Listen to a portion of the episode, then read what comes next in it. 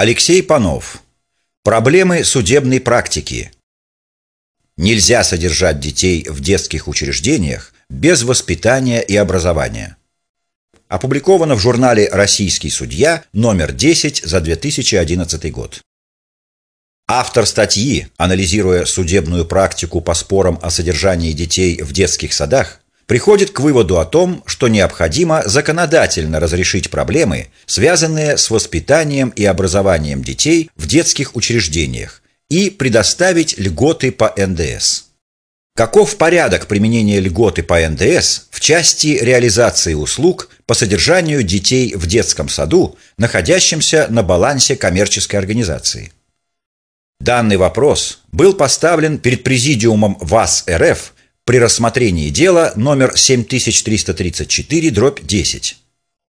В соответствии с подпунктом 1 пункта 1 статьи 146 Налогового кодекса РФ, объектом обложения по НДС признаются операции по реализации товаров, работ, услуг на территории Российской Федерации, в том числе реализация предметов залога и передача товаров, результатов выполненных работ, оказания услуг по соглашению о предоставлении отступного или новации, а также передача имущественных прав.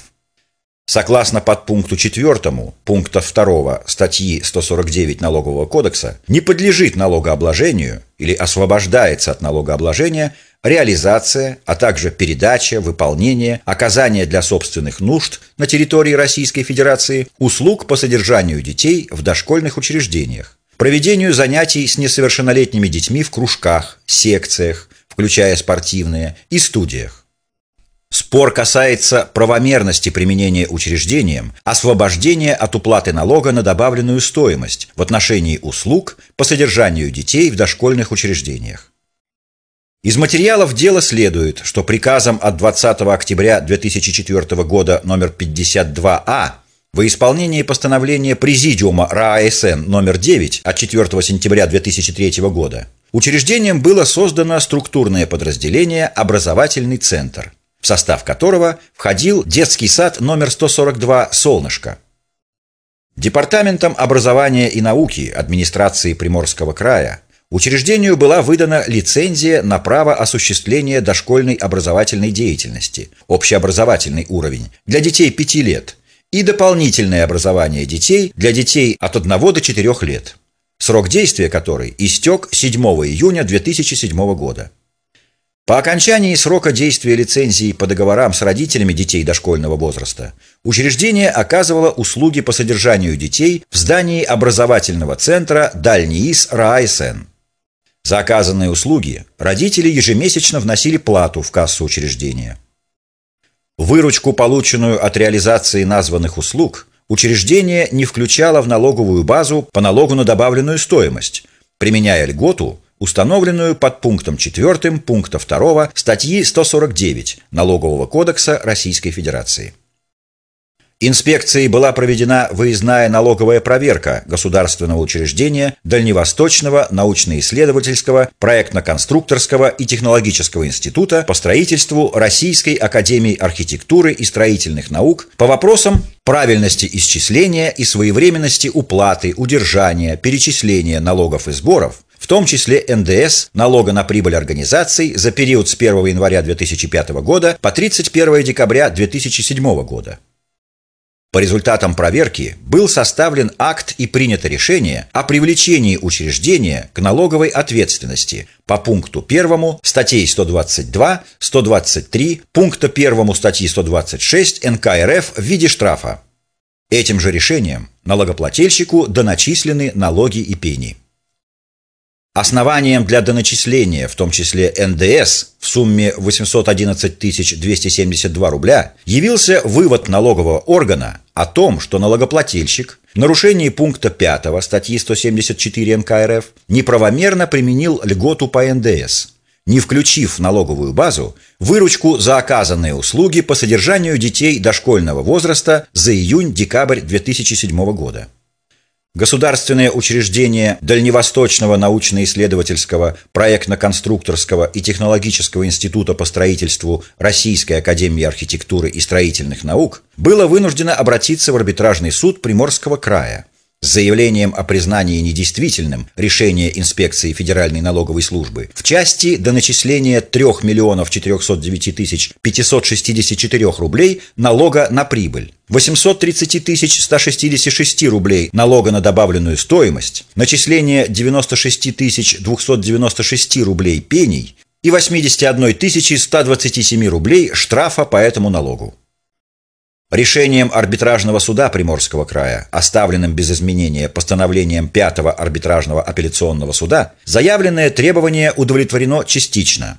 Решение инспекции признано недействительным в части до начисления налога на прибыль, налога на добавленную стоимость, начисления пений и штрафа по этому налогу. Федеральный арбитражный суд Дальневосточного округа решение суда первой и постановление суда апелляционной инстанции оставил без изменения.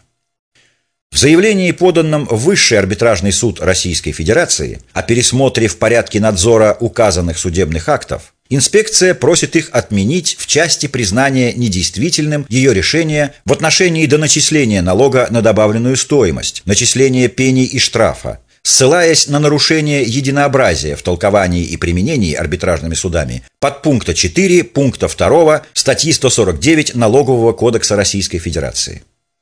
На основании подпункта 14 пункта 2 статьи 149 не подлежит налогообложению или освобождается от налогообложения реализация, а также передача, выполнение, оказание для собственных нужд на территории России услуг в сфере образования по проведению некоммерческими образовательными организациями учебно-производственного по направлениям основного и дополнительного образования, указанным в лицензии, или воспитательного процесса, за исключением консультационных услуг – а также услуг по сдаче в аренду помещений. Реализация некоммерческими образовательными организациями товаров, работ или услуг как собственного производства, то есть произведенных учебными предприятиями, в том числе учебно-производственными мастерскими в рамках основного и дополнительного учебного процесса, так и приобретенных на стороне, подлежит налогообложению вне зависимости от того, направляется ли доход от этой реализации в данную образовательную организацию или на непосредственные нужды обеспечения развития, совершенствования образовательного процесса.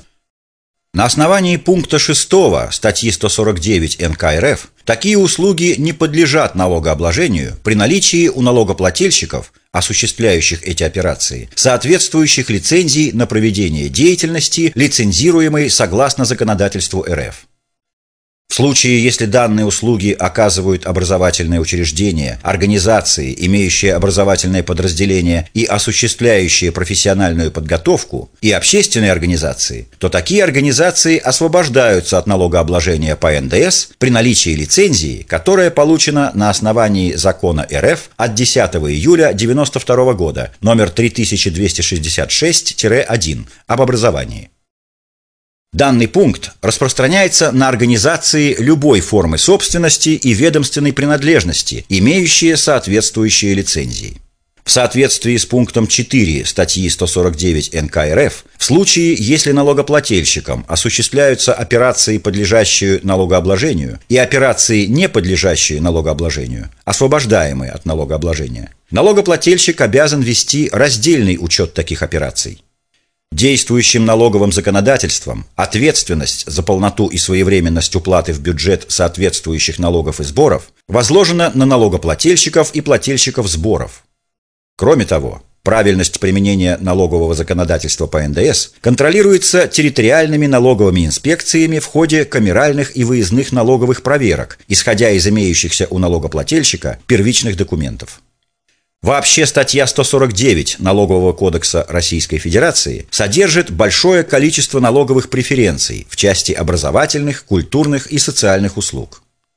В то же время неоднозначность норм НК РФ в части использования льгот не всегда позволяет налогоплательщику применять их правильно. Поэтому в настоящей статье мы рассмотрим порядок применения льготного налогового режима по образовательным, социальным услугам и услугам в области культуры более подробно. В первую очередь к льготам относятся установленные под пунктами с 3 по 6 пункта 2 статьи 149 НК РФ. Причем так как они поименованы в пункте 2 статьи 149 НК РФ, то они все носят обязательный характер, в силу чего налогоплательщик НДС не вправе отказаться от их использования.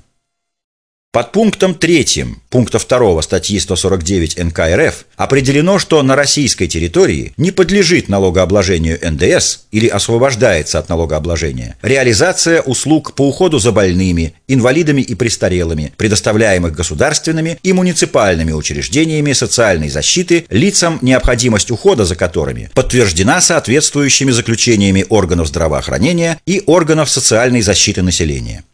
Понятно, что эта льгота носит социальный характер, и направлена она на снижение цен на соответствующие услуги, оказываемые государственными и муниципальными учреждениями социальной защиты. Предоставление такой льготы указанной категории налогоплательщиков позволяет значительно снизить экономическую нагрузку на лиц, указанных в подпункте 3 пункта 2 статьи 149 НК РФ, выступающих покупателями указанного рода услуг. Заметьте, что из текста НКРФ прямо вытекает, что воспользоваться такой льготой вправе лишь государственные и муниципальные учреждения социальной защиты.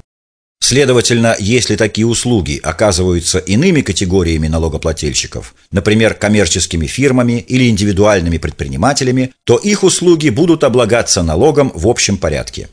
Отметим, что при применении данной льготы налоговики могут затребовать у налогоплательщика, оказывающего такие социальные услуги, лицензию, а при ее отсутствии признать льготный налоговый режим неправомерным, основываясь на пункте 6 статьи 149 НК РФ.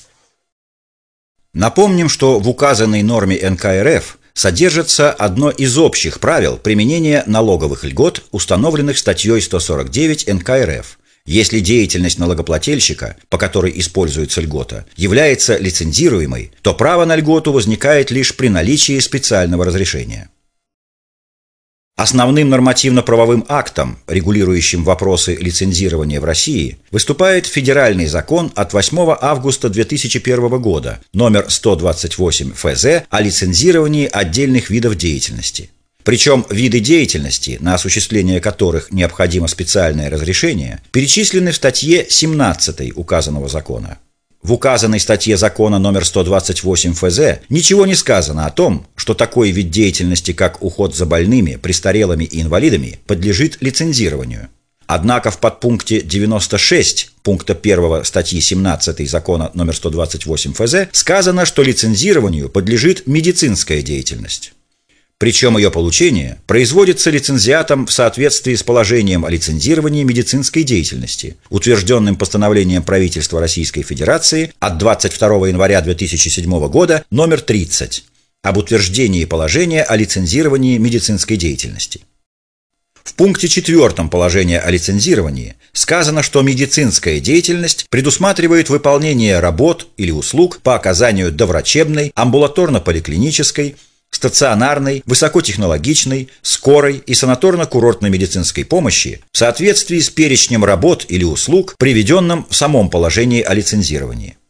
Под пункт 4 пункта 2 статьи 149 НК РФ выводит из-под налогообложения услуги по содержанию детей в дошкольных учреждениях, проведению занятий с несовершеннолетними детьми в кружках, секциях, включая спортивные, и студиях. При применении льготы по данному основанию у налогоплательщика НДС также могут возникнуть спорные моменты, связанные с наличием лицензии. Сегодня среди специалистов по налогам нет единого мнения о том, должен ли детский сад, оказывающий услугу по содержанию детей, иметь лицензию. Неоднозначной по этому вопросу является и арбитражная практика.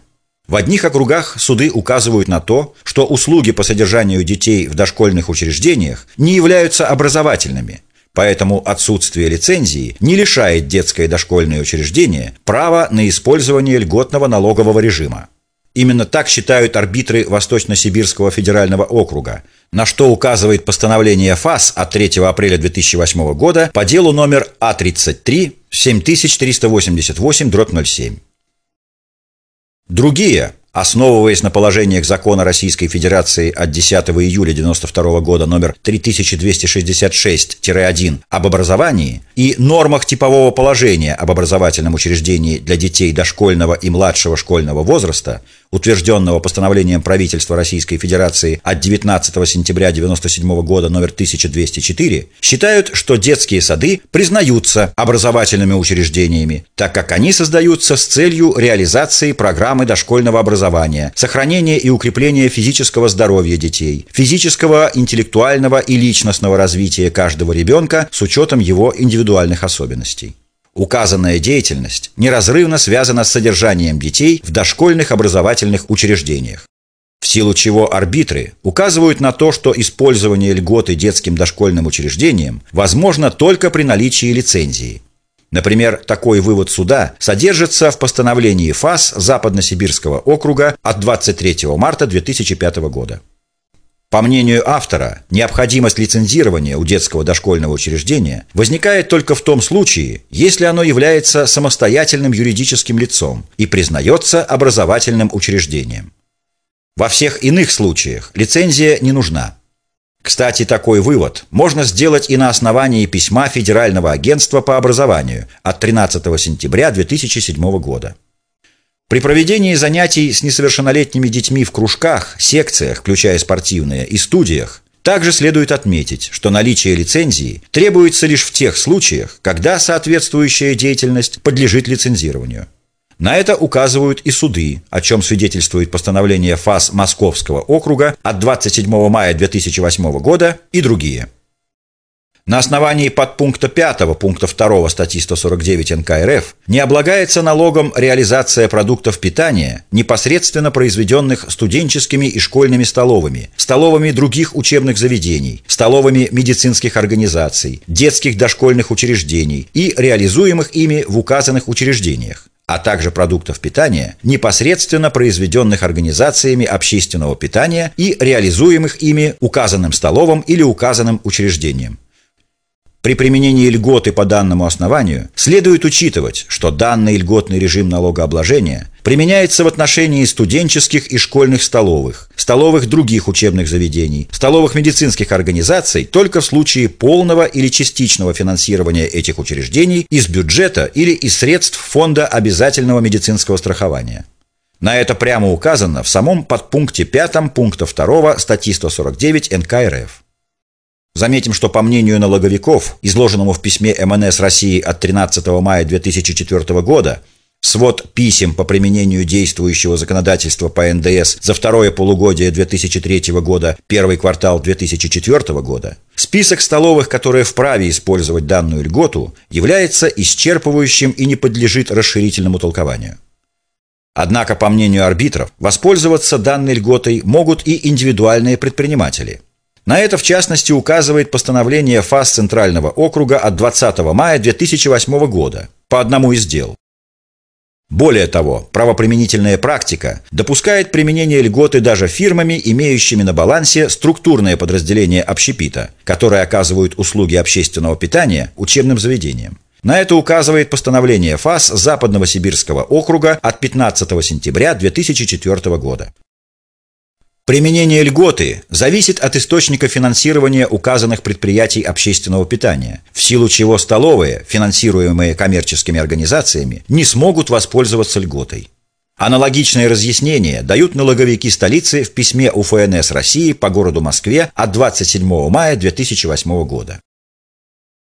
Президиум ВАС РФ, тем не менее, стал на сторону детского сада, оставив в силе судебные акты, признав, что наличие лицензии не требуется для получения льготы.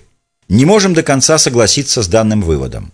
Во-первых, детский сад является образовательным учреждением, и разделять его услуги по содержанию детей в дошкольных учреждениях от образовательной деятельности невозможно. Как неразделимы понятия воспитания и образования, так и эти два вида деятельности невозможно разделить. Согласно договору с родителями этого садика, посредством чего исполнитель обязался перед родителями обеспечить интеллектуальное и личностное развитие, развитие творческих способностей, организовывать предметно развивающую среду. Исходя из практики, анализируется даже количество детей в детском саду, не превышает ли их количество норму, указанную в лицензии. То есть инспекция поднимает вопрос об уплате НДС в случае их превышения – Деятельность садика без лицензии является запрещенной, то есть незаконной, поэтому и не подпадает под применение льготы по налогообложению.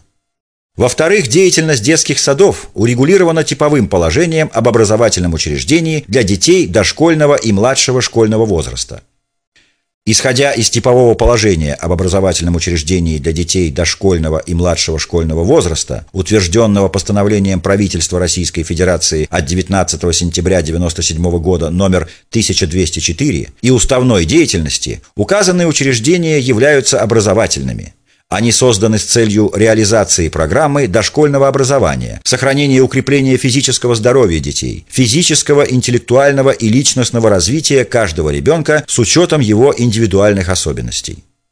Указанная деятельность неразрывно связана с содержанием детей в дошкольных образовательных учреждениях. Пункт 11 положения устанавливает, что право на ведение образовательной деятельности и льготы, установленные законодательством Российской Федерации, учреждение получает с момента выдачи ему лицензии или разрешения. То есть детский сад без наличия лицензии вообще не может функционировать и в соответствии с пунктом 14 положения должен быть ликвидирован.